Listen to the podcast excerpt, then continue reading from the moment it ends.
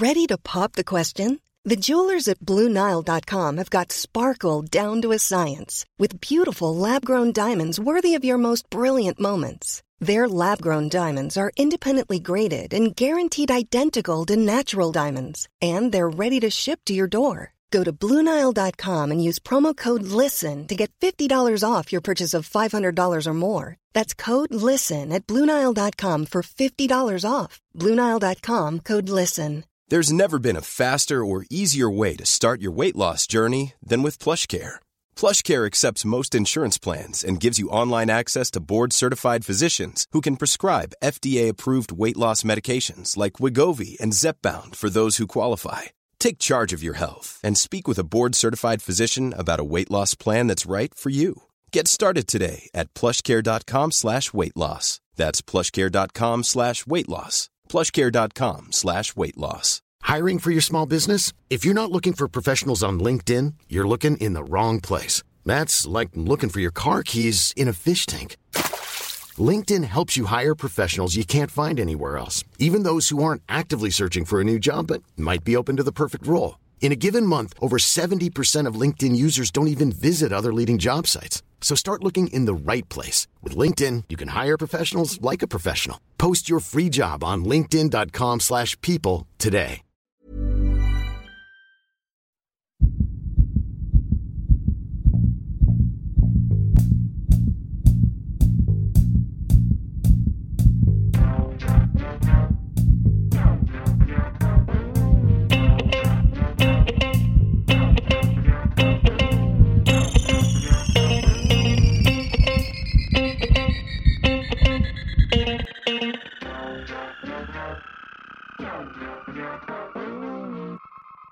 Welcome, everybody, to another episode of Dr. Matt and Dr. Mike's Medical Podcast. Today, we are joined by a special guest. We are joined by Andy Teodorczuk, Dr. Andy Teodorczuk. He is a professor of medical education and psychiatrist and an expert in delirium. Andy, thank you for joining us. Thanks, Mike. Thanks, now, Matt. would you be able to introduce yourself briefly and then we can start talking about what delirium actually is? Absolutely.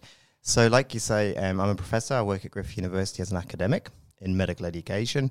Uh, I'm also a psychiatrist by background. I work at the Prince Charles in Brisbane.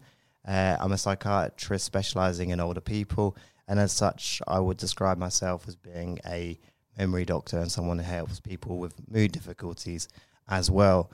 As I've got a foot in two camps, education and helping people with memory difficulties, I try and bring the two together, and my research interest is in education in regards to delirium in particular. So, great question. What exactly is, is delirium?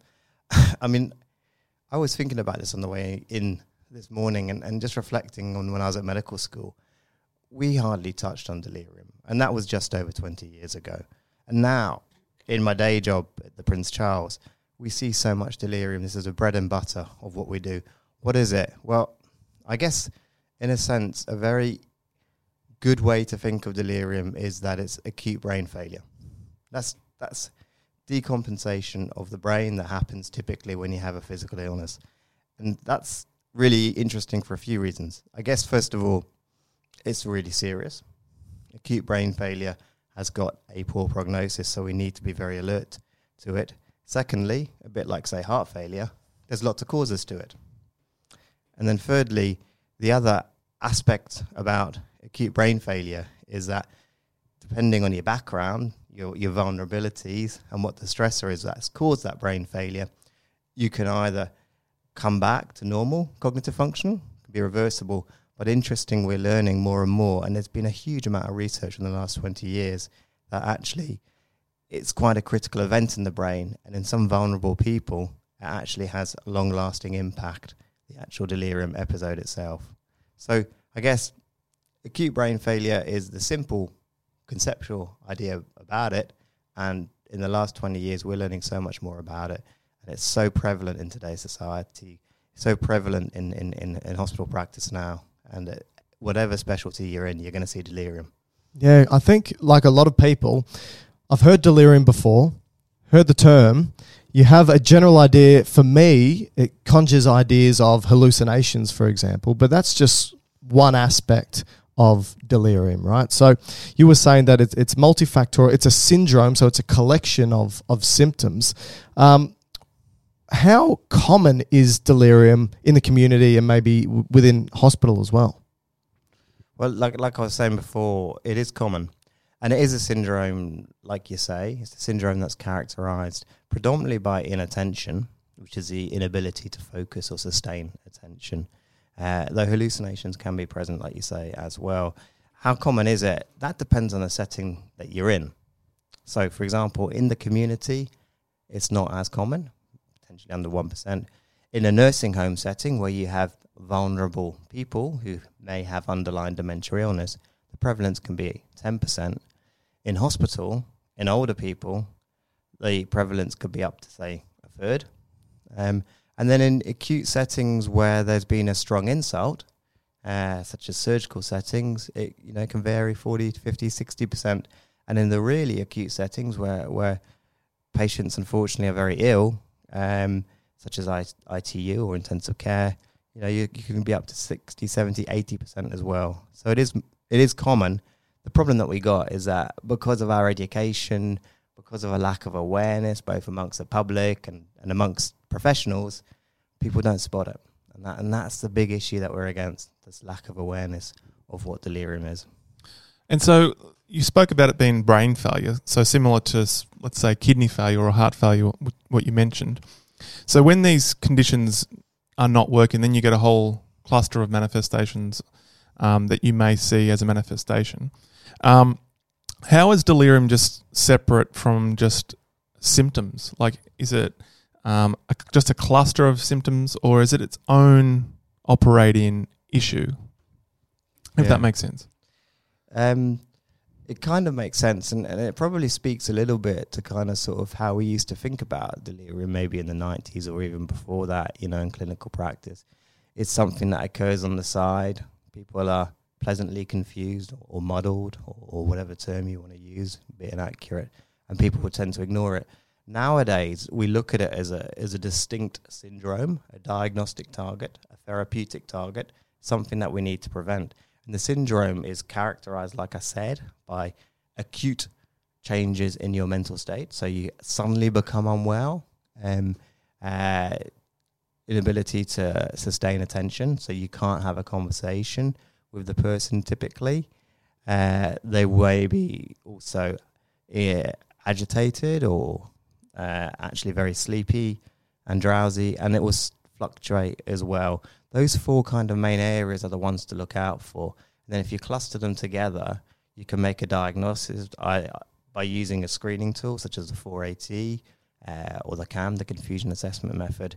And now you've got this diagnosis, and then it opens up different treatments, different understandings, and all kinds of possibilities. But previously, like I said, people in clinical practice will just look at it as an epiphenomena um, and then go right down to trying to treat the cause. Um, uh, but actually, now we're actually sort of like putting into place specific strategies that we know can help patients, non pharmacological brain optimization strategies for these very vulnerable patients. So that's probably it. It's that constellation of symptoms together, which is distinct from dementia, um, that we're actually focusing on now. We're using the D word. We, you know, we're stuck with this word delirium. It's not a great word. If you look it up in, in Google, you get a whole bunch of songs, but you won't get you won't you won't get the illness. Yeah. Um, uh, we, we're using a D word. We're labeling it, and we're trying to be proactive. And then vulnerable people who've not got the D word, delirium, we're actually trying to prevent it because it's easier to prevent delirium than to treat it. Okay. So when we look at the cause of delirium, so obviously it's multifactorial. Yeah. Uh, it, it manifests, like you said, in, a- in a number of different ways, and you can assess that. So would you say that there's there's predisposing factors and precipitating factors? So there's you know maybe some underlying um, factors that are requirements, maybe, and then there's other precipitating factors that sort of give it a little bit of a push to occur. Can we talk about a little bit some of these predisposing and precipitating factors? Yeah, that that's absolutely central to the understanding. This predisposing, precipitating, or vulnerabilities, stresses, and if you have that conceptual framework in your head, you're going to practice more effectively. And actually, when I talk to patients' families about why their loved one has come in, maybe not confused, on the hospital ward, become suddenly confused, I use those terms and it makes sense, particularly for them to understand how acutely someone can change uh, and then their behavior can be very different. So, I guess the way to look at it is that, I don't know, Matt, Mike, we're all at risk of delirium. You're quite young, potentially. Um, thank you. Thank. Potentially, thank you. potentially, and therefore you're not too vulnerable to the illness. What you will need is a very acute stress, something you know which is quite um, A significant insult. significant insult indeed. So maybe something like meningitis or you know a severe head injury, um, and then you will become delirious. The problem that we've got is that most people who come into hospital are, are older, and they are vulnerable. So they only need a very small stressor. Maybe they go to the hospital, their medications get changed. It's a different environment. They lose their cues, and then in those very vulnerable patients, they will become delirious. And the real challenge that we've got is sometimes patients are so vulnerable, perhaps they have an underlying dementia or illness, we don't actually identify identify what the actual cause is.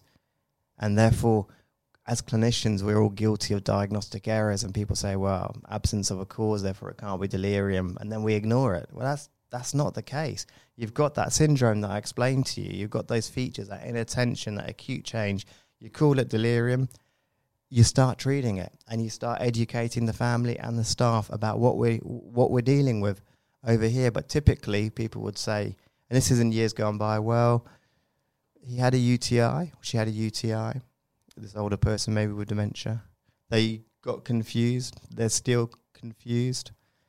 The UTI is gone, therefore it's not delirium. But that's just faulty linear logic, unfortunately. So that's why this concept of stresses and vulnerability is so important. And then just to pick up on it, you know, you asked me beforehand, what's the prevalence? Well, it depends on where you are. In certain settings, the populations are more vulnerable, and therefore the prevalence will be higher. And then the final thing to pick up about the stress vulnerability model, which you know goes back to the uh, work of Sharon Inouye and colleagues, um, uh, is that it opens up the possibility of prevention. I said before, it's really hard to treat acute brain failure, really hard, but we can prevent it. So if, let's say, or Matt, your you, know your elderly grandmother goes in the hospital, she's going to be at risk. Staff then need to be aware of that. This is somebody who's at risk of delirium. She might not be delirious when she's there, but let's put into place the factors which will stop her acutely decompensating in the hospital so she doesn't get delirium. Because if she goes in the hospital and gets delirium, her prognosis, unfortunately, is not going to be good. So with the vulnerabilities, can you spell out a few more besides age? Are there other things that in your experience that you've seen that will predispose someone for delirium? Not so much the precipitating factors, just the vulnerabilities to start Yeah. with. Yeah. I mean, a- age is an important one. Um, as I said before, uh, neurodegenerative disease such as a dementia illness will lower the threshold at which you know, one might become uh, acutely delirious. Uh, but there's other factors as well. you General know. frailty. Yeah, general frailty, absolutely. So frailty is a new concept that is coming in, um, uh, and and that will be associated. You know, where you are on the frailty index will will determine your likelihood of getting delirious. Um, and so bringing those concepts in will open up understandings of delirium, but, but also other things like you know, do you have a degree of sensory impairment? You know, Pre-existing. exactly. Okay. Yeah, pre-existing hearing loss. You go into hospital. Uh, let's say the ambulance takes your your grandmother into hospital. Uh, they forget to bring her glasses. She arrives there, uh, and they also forget her hearing aids. She's now in a in a in, a- in a state of high vulnerability because she's got this this sensory impairment. So do we do we know why that is? So why is it the the visual disability or hearing disability would predispose someone to a case of delirium? I guess, look, I, I, that's, that's a good question. Um, Uh, and I think one of the great things about these podcasts and talking to people like yourselves is that you know they throw up things that you never thought about. But I guess one of the reasons is that we are all taking cues in to process our environment around us to help sustain attention. Uh, and if you lack the ability to actually process what's around you, your brain's going to start malfunctioning Yeah. because it's got the wrong cues coming in over there. I mean, I don't know, on a very simple level, if you go to work one day and you're very reliant on your watch and you haven't got your watch, you might feel a little bit out of sorts. Yeah. Now, multiply that by a lot more. Maybe you can't hear anything. It's very difficult. Yeah. But the important thing to realize is with delirium, and I think, Michael, you, use this word, is multifactorial. Yeah. So you have the hearing, you have the fact that you know they've changed your medications. You've had the fact that you know uh, you've now got the pain from the fall that's brought you in. You add this all into the mix, and then your brain will decompensate, or as the Americans would say, you know, you might fall off the horse. Yeah, so I, I, do like the the idea of um, calling it brain failure, and you compare it to say kidney failure. We know with kidney failure, you only kind of see symptoms when say eighty percent of your nephrons are lost. So when you think of brain failure or delirium, we said it's multifactorial. So you're on a baseline or a background, should I say, of a decreased functional reserve, which is the age, which is all this stuff, and then you just throw in a bit of the precipitating factor, and it just pushes Yeah. them over edge of their the brain now becoming dysfunctional. Absolutely, and and, and we call that cognitive reserve. So I, I'll give you another kind of way to think about it. Um, the degree of cognitive refer- reserve you have will protect you against developing a dementia illness.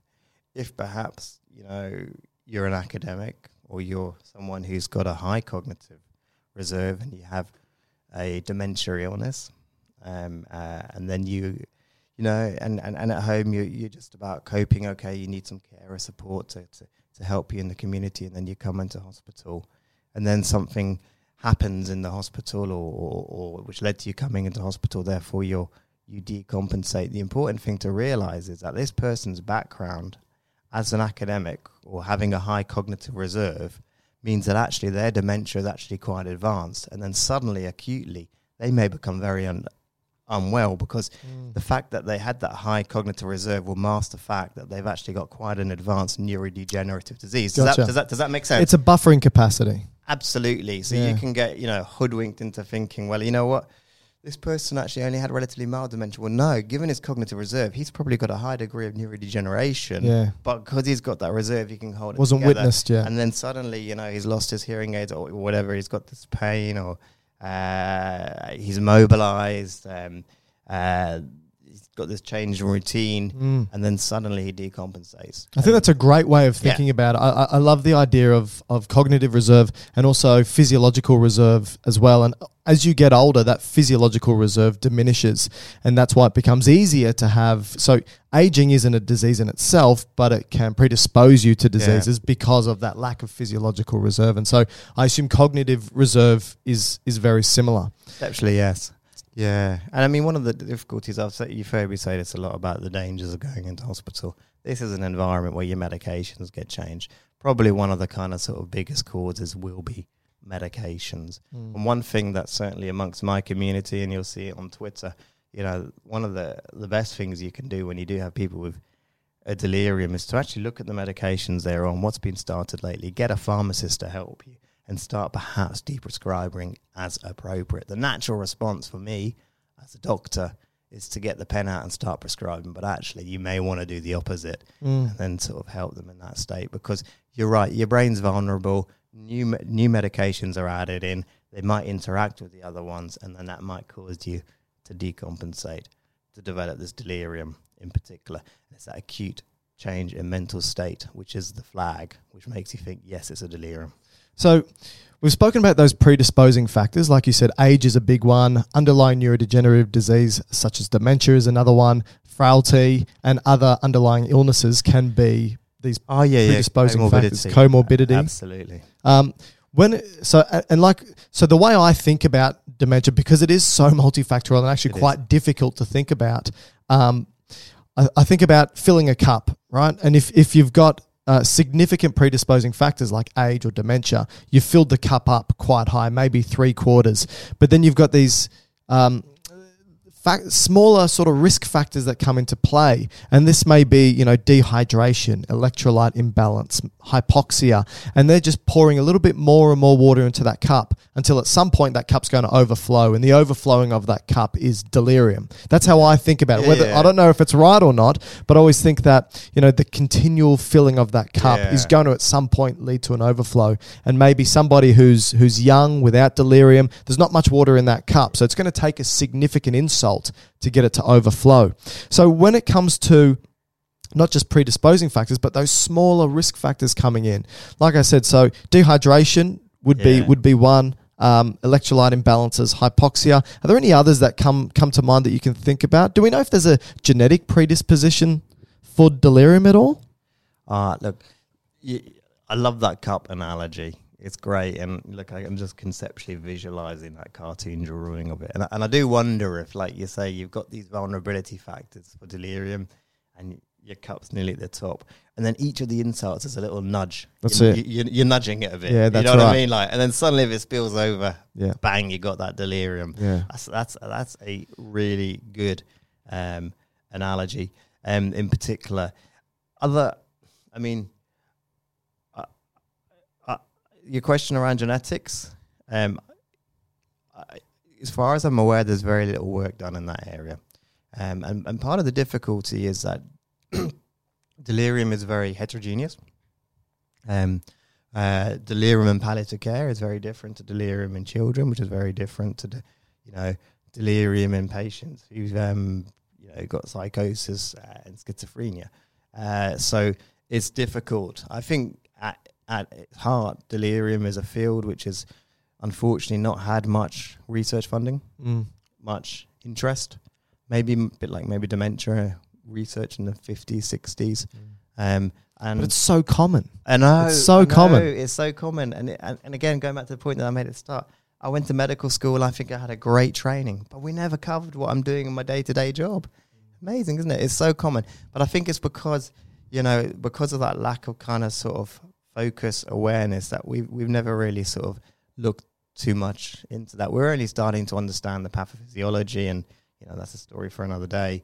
Um, but really, one of the things we're up against is, like I said, the heterogeneity of the construct. Um, uh, undoubtedly, there will be some form of a genetic predisposition, and it will be multiple genes of small effect. But whether you know whether that's kind of sort of the whole story or not, I, I I- you know I don't know. It might influence the type of presentation one might have. But yeah, so that's I'll end that that that that point by just saying that we really need some good research, some really high quality uh, research into you know psychoimmunology and, and and and all of this to really answer those questions. But I loved your cup. I loved your cup. Um, before we get into a next part, I just want to talk about maybe the subtypes. So how um, delirium may present.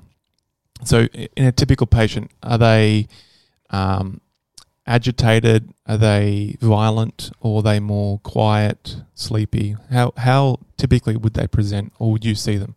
Yeah, subtypes. I'm I'm kind of in two minds about this. I mean, typically you go to the textbooks and they talk about the hypoactive one when the patient's very sleepy, the hyperactive one when they're very agitated, um, and the mixed one, which is fine. But in practice, people do fluctuate between them all. Uh, it's a good way to differentiate, I suppose. And in certain settings, one subtype might be more prevalent, maybe hypoactive in the palliative care setting. And it's important as well because, you know, you go in the ward, you'll typically spend time with the patients who are, you know, demanding the most, needing the most. But actually, we need to be looking at those patients who are very quiet and sleepy in the bed right at the end of the ward. Those are the ones who really are at risk, the hyperactive ones.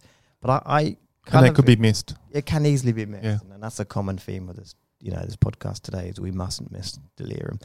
But I, I kind of, in my head, I think that we need to sort of think in a slightly more nuanced way about subtypes. You know, a good, it's not really a subtype, but a good differentiation is incident against prevalent delirium.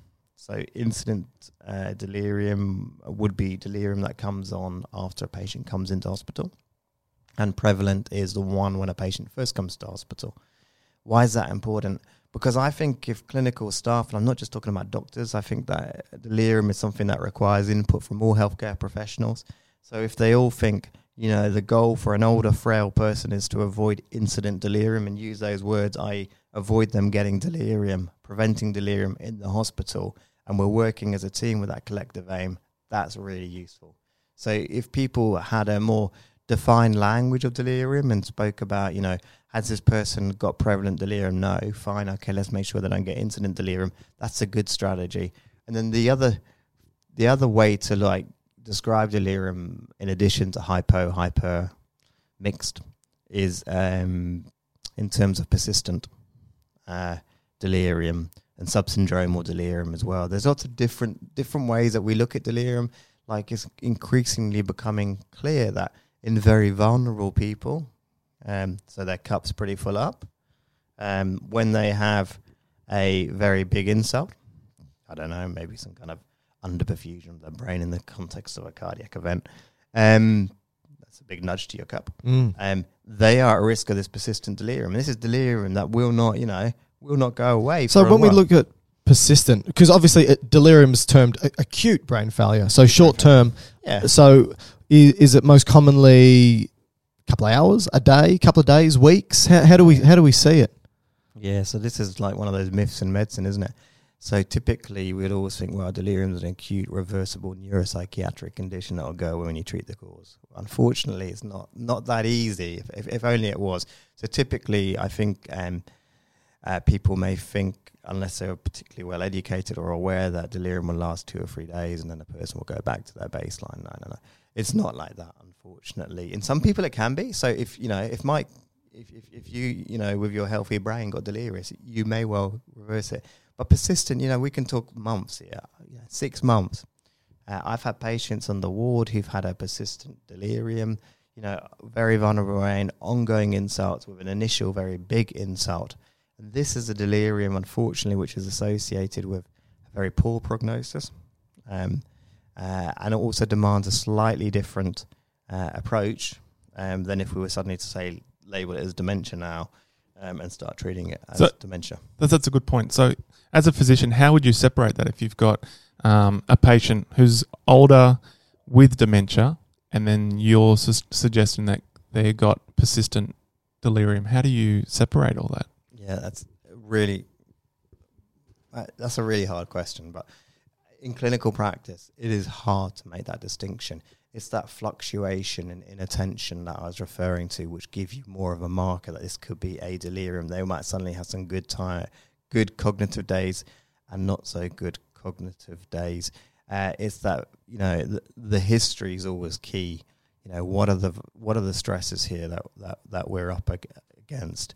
Um, what are their signatures if they've got dementia in terms of challenging behaviours? Are we looking at something which is slightly different over here? Mm. But I think it's a good question because I think um, I don't want to go too much into sort of delirium superimposed on dementia, partially because there's not so much research in the area and we need to do uh, a lot more. But, you know, I've been having some good conversations of late with colleagues in the UK and, and Ireland, um, you know, thinking about BPSD, this term which we use in dementia, which is the uh, behavioral psychological uh, symptoms of dementia, and thinking, well, actually, are we actually looking in these people at just like small, not in all cases, I get that, in- but in some cases, some small acute flicks of, of, of delirium which are occurring in a very vulnerable brain because we know from the, the pathophys that um, you know the brain gets kindled. So if you've had one delirium, you're more likely to have another one. Mm. You need less of an insult to have that second delirium as well. So,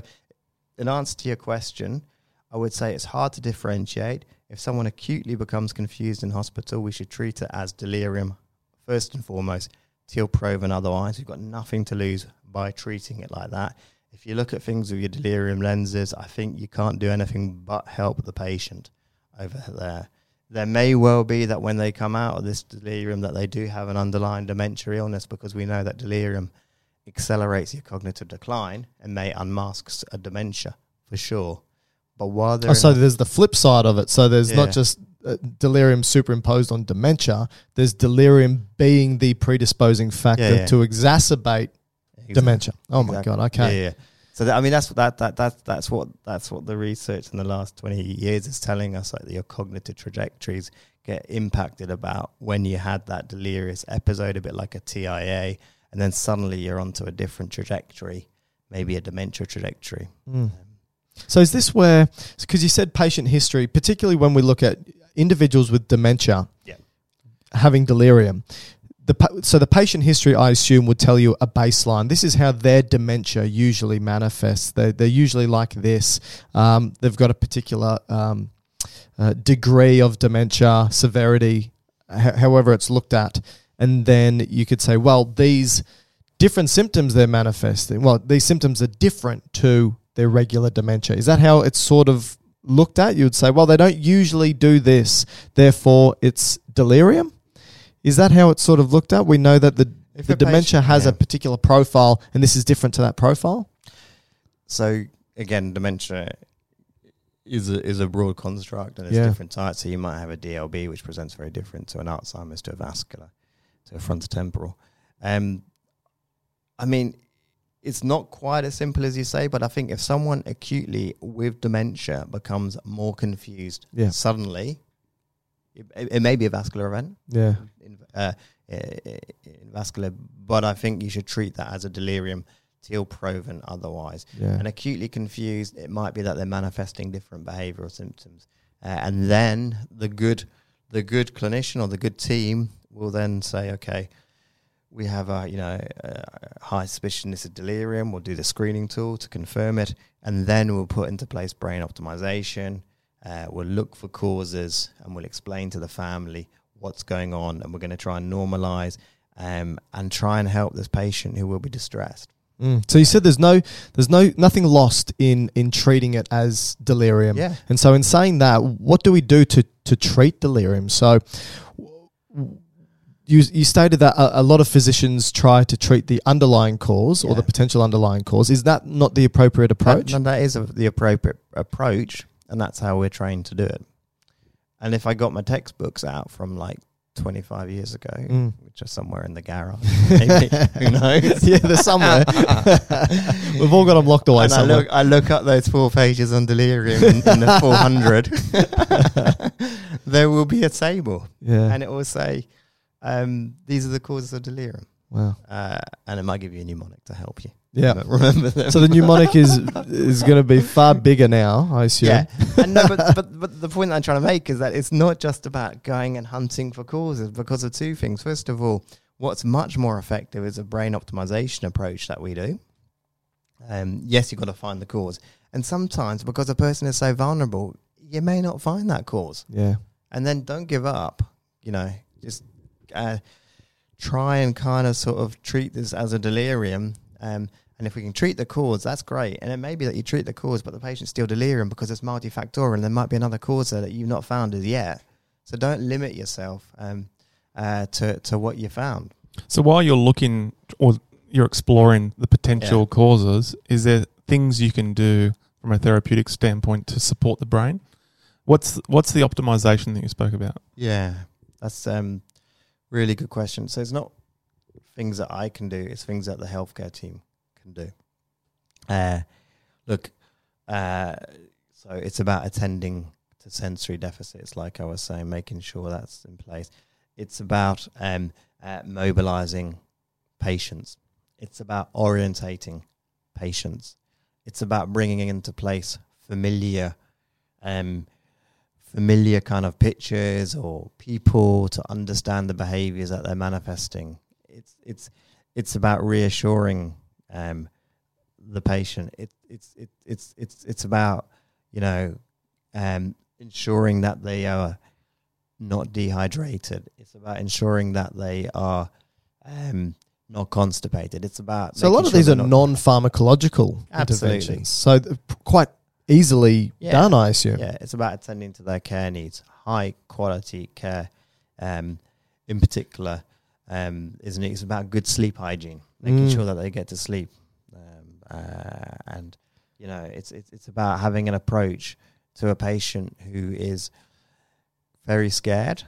We've done delirium videos, and I think Mike, you might have seen one. Yeah. Yeah, yeah. Patients are terrified when they have a delirium. They are absolutely terrified. They can't process what's happening and they feel very threatened.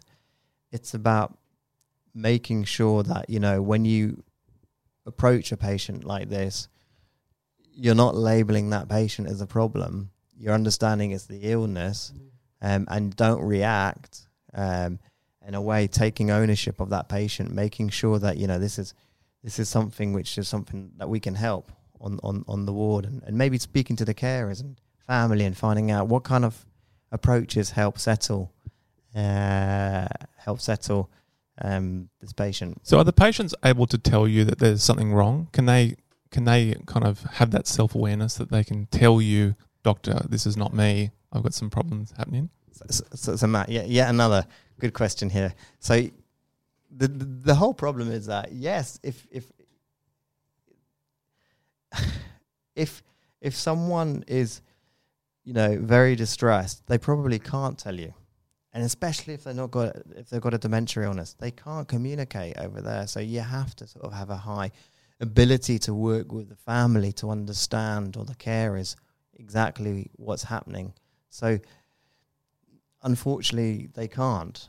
They, they can tell you they're distressed, um, uh, but um, they, um, they they they can't. I'm just trying to think. I'm going through my head and thinking of patients from the past as um, as as as you do. Um, uh, I had a patient once many years ago uh, in, in the northeast of England, uh, and he he'd had a knee operation, uh, and he his knee was sore post op, um, and he was convinced that the um, staff on the ward were using sticks to hit his knee. So he was able to tell me, look, I think that, you know, here I am, I'm in my home, I've got these random people, they're hitting me in the knee, and my knees are really sore. So as an older person. Um, so I was called to the ward as a liaison psychiatrist, and um, I went to reassure him Yeah. um, and explain to him, you know, actually, no, no, no. Have a nice cup of tea, bit of toast, sit down with him, try and understand from his point of view what's going on, uh, and then try and kind of sort of explain to him, no, no, no, you're actually in the hospital. Your knee's sore here because you've had the operation. We're here to protect you, to help him. He did understand in that case. So, in answer to your question, Matt, could he tell me what's going on? He could tell me what's wrong, and then it's our job to try and find solutions to help. Now, not all patients would have been able to engage and understand, but certainly when the staff saw me talking to the patient, I remember them saying two things. They said, "He's not normally like that. You know, Mm. you've got him on a good day." Yeah. Uh, but actually, no. And then they also said, um, uh, we didn't know that he had that understanding. So it's about sharing your understandings a little bit about what's what's what's what's, what's going on there. Um, he, you know, he had other reasons as to why he was delirious too, but he did calm down in that setting. So, is the reason why individuals are more at risk of developing delirium in hospital simply because of the change in setting? It's a, a place that's obviously can um, elicit stress, anxiety, uh, new environment, pun, poor sleep, uh, all those. Uh, is is all of these small factors that add into why the hospital setting is a greater risk setting? Yeah, absolutely. So if you think about if you go into hospital, you come out pretty tired, and you say, "Well, that wasn't fun at all." Yeah, yeah. Now, if you have you know memory difficulties anyway, it's Mm. going to be really challenging. So if you put all of that into the mix, and I think in particular the fact that you know you're disconnected from your families, you're disconnected from your supports. That's a that's a, that's a really big factor as well. So one of the interesting things in terms of education is that we know that if you educate hospital staff around delirium, you can prevent delirium because they know what to look out for. Yeah. But it's very difficult for them to implement what you've educated within the hospital systems, which are set up for an older style hospital, maybe from the 50s, 60s last year. But what we're trying to do now is to educate the carers a lot more um, and actually bring them into the conversation as an ally in, in care. And I think that will help improve their hospital stay Yeah. you know, relax visiting times, those kind of things. Um, that will help uh, to really improve. But that, that that's that's the risk of being in hospital. I'm saying I'm not saying patients shouldn't go to hospital. Of course, they got to go to hospital. Of course, yeah. But this is a you know It's a risk. 21st century problem that we've got, Yeah. and it's because we have much more older, frail, vulnerable people nowadays than we did previously as well. Obviously, so yeah. Yeah. And do do you think that a, a number of the hospital staff also see that when when somebody is um, in a delirious state, they just see them as a difficult patient as opposed to you alluded to it earlier. There's an underlying illness here, and it's manifesting as delirium. This is not the person. This is the illness. But do you think a lot of the staff potentially just go, "Oh, they're being difficult," you know, and and they're less I don't want to say they're less inclined to to help, but they're probably um, maybe feel potentially threatened because they don't know what the next action of this individual is going to be. They're not listening to their instructions and all these types of things. So, do you think that education of the uh, the staff within the hospital on this, this isn't the person's fault. This is a manifestation of a real illness of Yeah. del- of delirium, uh, would help in the process. Uh, Hundred percent. Um, yeah, you you can increase their baseline knowledge, um, and I would hazard a guess, but maybe you know in nursing training or physio training, I don't think uh, delirium gets the attention that it should do. So maybe with that lack of baseline knowledge, they will jump to that conclusion. Mm. But then there's also lots of other kind of subtle, conflicting drivers out there which will cause people to work to act like this. So, for example, you know, if you have posters on the wall saying zero tolerance to verbal aggression, Yeah, yeah, you know, this is this is how we're going to act in these cultures over here. So that's why uh, a staff member, perhaps without that lack of awareness, would do that. I mean, the other problem with delirium is it's so hard to treat, yeah. uh, so hard, so complex, um, uh, and it's almost like a square peg in a round hole. And when things are very complex in a hospital setting, it's very difficult to get a grasp on it. You need an MDT approach, but someone's on their own, so it's very tempting to put your hands up and say, "This is too difficult, too difficult." We'll organise for the patient to sort of be moved elsewhere, and that's what we saw in a in a qualitative grounded theory study that we did many years back. That actually staff, one of the difficulties is because of the complexity yeah. and because of the culture in the hospitals, um, uh, and, uh, and the lack of understanding and education, they don't have an ownership of this patients, and therefore it's very hard for them to treat it. However, things are changing, and that that study was done a few years back. But that is fundamentally the problem that we're up against. It's a bit like you know if you're an ED, um, and you have a really complicated patient who's intoxicated who arrives and really presents challenge challenges that patient, you know, is not going to get the best care, unfortunately, because of the difficulty that they present to the systems around them. So that's it.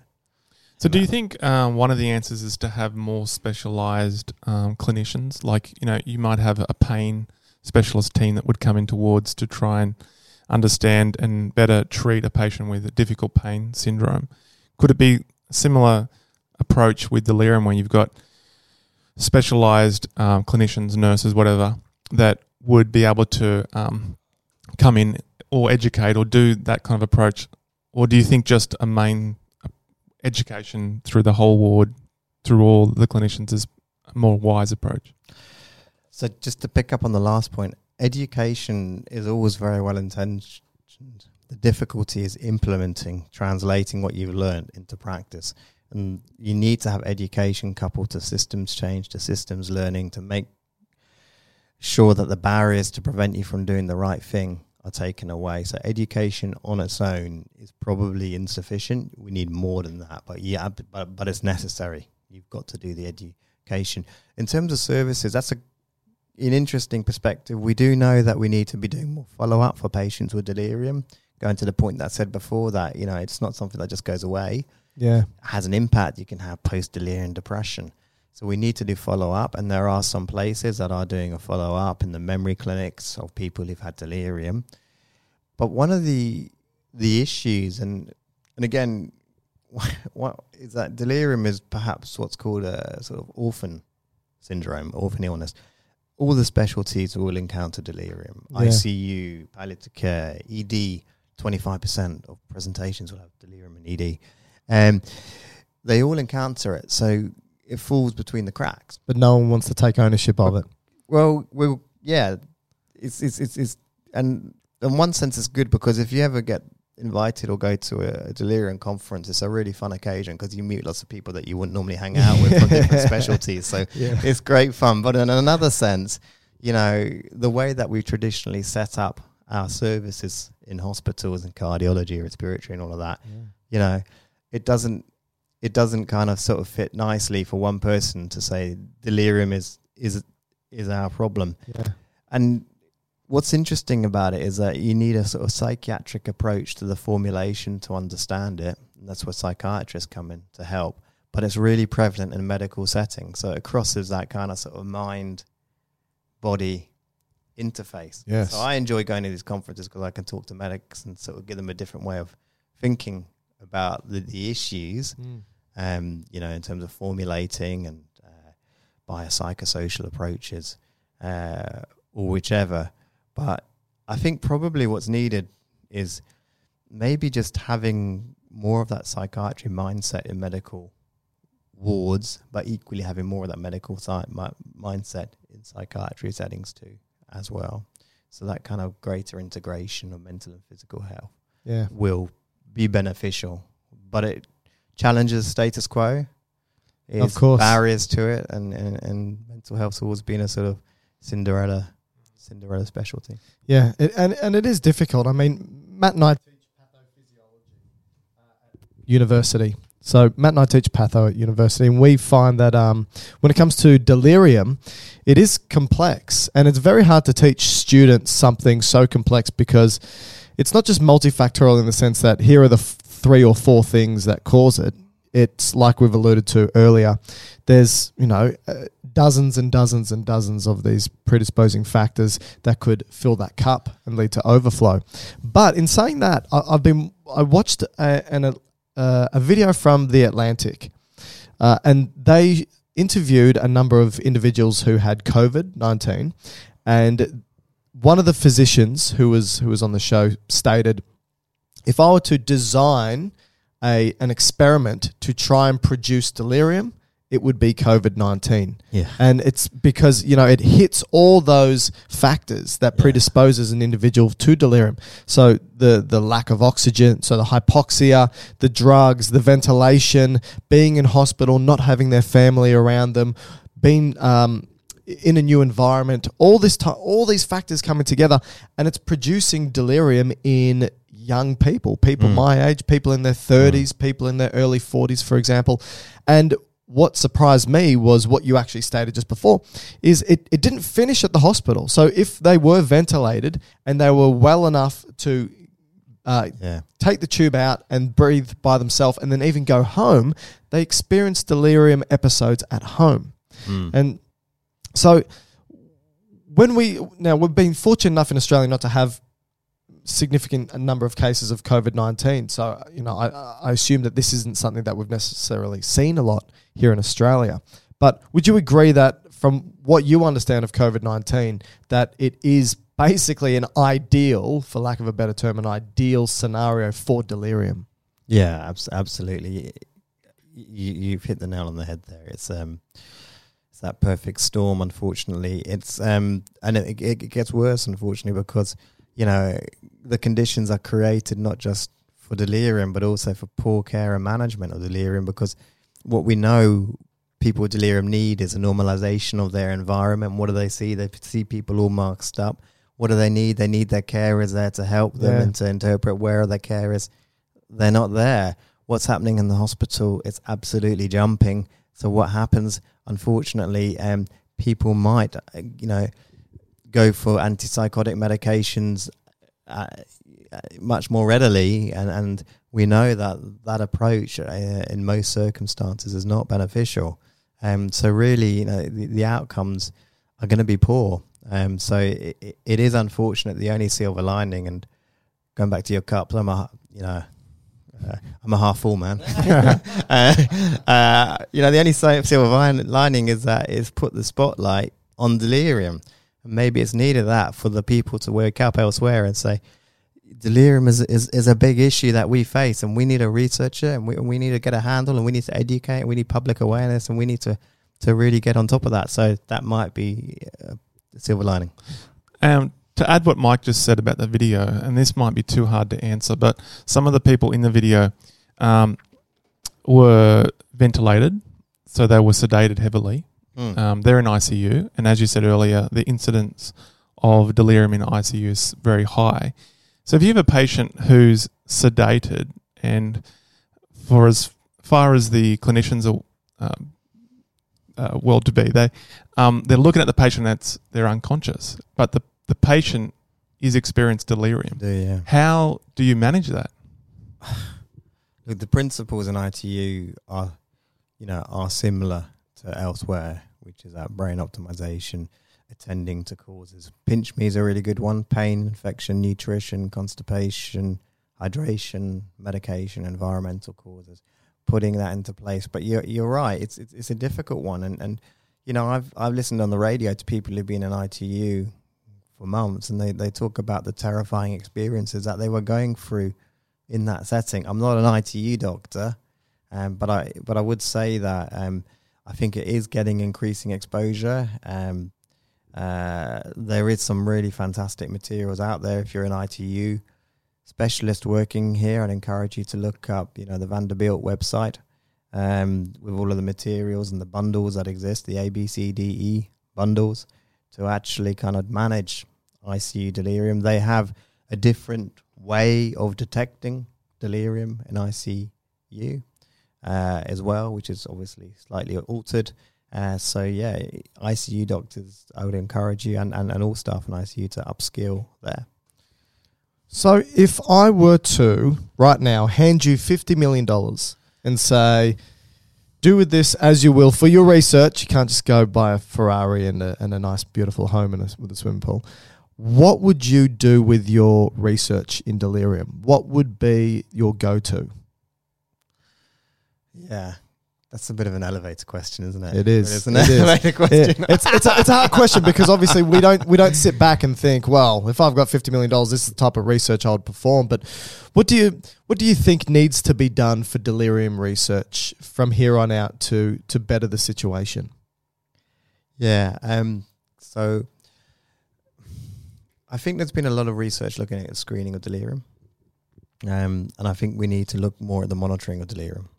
Um, so we need to develop tools in practice which will allow us to monitor delirium more effectively and to chart that. And in so doing, if we can introduce them into practice, we can upskill staff by using these tools to actually help uh, in, in, in that space. Um, I do think that the area, particularly of delirium superimposed on dementia, and differentiating and and really working closely with the dementia researchers to try and kind of sort of join up our research uh, is critical. Um, I do think we need to look at the psychological outcomes after a delirium um, to see, and perhaps think about how we can do some more systems learning, so as hospital systems can learn. Um, I mean, I'm coming from a very education background here, but you know, what theories can actually inform learning at a systems level. Um, uh, I do think that there's a lot of interest in QI, um, and we need to fund more QI projects. Um, and then carers involving them in the research process a lot more. It will be crucial, I think, in terms of finding the solutions to some of the difficulties that that we're encountering. Um, so those are just just a few off the top of my head, and then obviously I'll have to give a strong nod to the pathophysiology side. I think it's really important to understand that you know the science of delirium. Um, I did a talk um, on both mice and men with a colleague of mine in Ireland, and one of the reasons we did that together is because we wanted to show that you know delirium has got a scientific underpinning, um, and thereby people will give it the credibility that it deserves, and actually start taking it seriously as a kind of illness rather than that epiphenomena that happens on the side, which we can't do very much, and you know can be a bit distressing. So that's probably a few areas uh, to pursue further. But like I say, I, I, education actually is probably, I think, a really important area too. Do you think with that, that money that Michael's giving you, do you think That's we gone could? now. you already spent it. It's gone. Do you think there could be a diagnostic like blood test or scan? So again, it's um, brain failure, kidney failure. We have certain kidney function tests or heart. We, do you think we could do the same with the brain? Some kind of uh, imbalances or some kind of scans where we can see that the brain's not functioning as it should? Yeah, I mean, there's obviously a lot of work looking at biomarkers um, in delirium, whether it's a CSF or a blood test. I don't know, but it, one of the difficulties is that we're kind of falling into different camps in delirium. You've got the splitters who say, you know, we should be sub-diagnosing delirium into different types, in which case, absolutely go down that. And then the lumpers who are saying, no, we should treat them all together Mm. um, as one construct, one illness as well. But yeah, that there is a you know a need to look for uh, greater biomarkers, uh, whether that's blood tests or neuroimaging changes as well. But yeah. we are at an early stage of understanding what exactly is is delirium. Yeah. Um, like it's only really in the last twenty years that we realise how serious it is. It's a, it's a medical emergency. Um, uh, but 20, 30 years ago, people wouldn't have that awareness. So probably the answer is yes, but we need to uh, have more conceptual understandings about the complexity of the syndrome that we're dealing with. It is difficult because I was thinking about that exact question that Matt asked because obviously the, the kidneys play quite you know specific roles in regards to um, homeostasis of fluid management, right? And the heart is a pump. You know, it's it's a, basic mechanism. I shouldn't say basic, but it is you know a, as basic of a mechanism as we've got. Uh, but when you look at the brain, a lot of things are epiphenomena. A lot, a lot of things are things like cognition and alertness, and you know, being aware of your surroundings, which are hard to measure outside of just asking somebody, right? So there's there's no marker that we've got for for consciousness or cognition or anything like that. So when you've got acute brain failure, it would be very difficult to to measure what's going on. We know that, like you said, uh, there's a lot of work happening in the pathophysiology underpinning what's happening in delirium. Um, but there seems to be a number of pathophysiological processes That's that are occurring, converging on the manifestation of delirium Yep. or, or, the, or Uh, the various endpoint. symptoms. But there doesn't necessarily seem to be one one where all roads lead to Rome. Rome seems to be delirium, not a particular uh, pathology per se. So it's not as though, as far as I could could Yeah. tell from the literature, you could go into the uh, the a postmortem brain analysis of Mm. somebody with delirium and say, "Yep, that's delirium." Absolutely. by looking at, into the brain, which is which is very different to somebody with heart failure or somebody Yeah. with kidney failure, for example. Uh, Uh, so you're right. I think the difficulties uh, are there. Um, hopefully, will be overcome yeah. At some point in some regard. And I think, like you said, the research is going really well in the pathophysiology, and your education research, I think, is brilliant. And I think more community outreach, like the podcast, for example, being able to tell people. Um, Delirium is a thing. It's not just this intangible process that you should forget about, that it's actually something that you should be aware about is uh, very important. Is there any final points you'd like to add before we before we leave? We're definitely going to have you on again, and we're going to talk more about delirium because it's such an important topic. But is there anything you'd like to leave with? Um, no, it's been been a really good experience. But um, just to pick up on a couple of your points, congratulations, Mike, on attempting to read those very complex papers on the pathophysiology. It's definitely of an delirium attempt. and work out the um, you know what those graphs mean. They are complex, and and it speaks to the fact that the brain just happens to be the most complex organ. yeah, Um, and I think it's not just unique to delirium, but dementia as well. You know, we are much more advanced down the line of treating dementia, but we're still struggling to get treatments. Um, uh, and you know, if you're looking at the sort of the the the, the post-mortems, can compare it to the clinical notes, it doesn't always add up. in Yeah. dementia either. So it is it is very difficult, and and we're trying to do as much as we can. I guess the last message I want to do is really to speak to people who aren't in the healthcare professions, but maybe carers or family members of people with delirium who happen to be um, uh, listening. Um, and just to say that you really have a really important role in helping the team understand your your relative in hospital uh, to explain kind of sort of how you might reassure that person or you might interpret what's being communicated.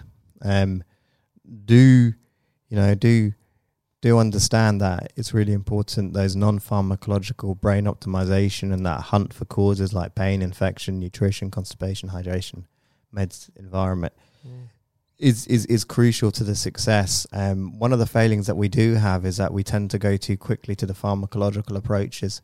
So really, we need the carers and your input to help us with the non-pharmacological ones, and only an absolute, you know, last resort should medications be used um, to help uh, manage uh, patients here. But um, no, do do I know it's hard um, to to speak to the right people when you've got people in hospitals, but do do keep trying and um, do, do do try and share your knowledge um, and and try and help your loved one when they're in hospital as much as you can. So that's probably all I'll, I'll say.